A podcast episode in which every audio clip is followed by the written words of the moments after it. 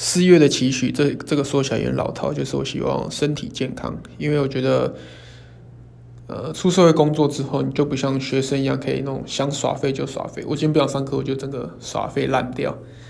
但是因为每天都工作的时候，每天都会有那种进度跟压力在跑，所以最重要的就是身体健康，要非常的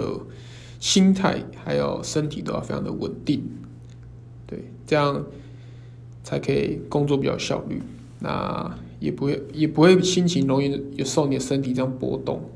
对，所以我觉得身体健康非常重要。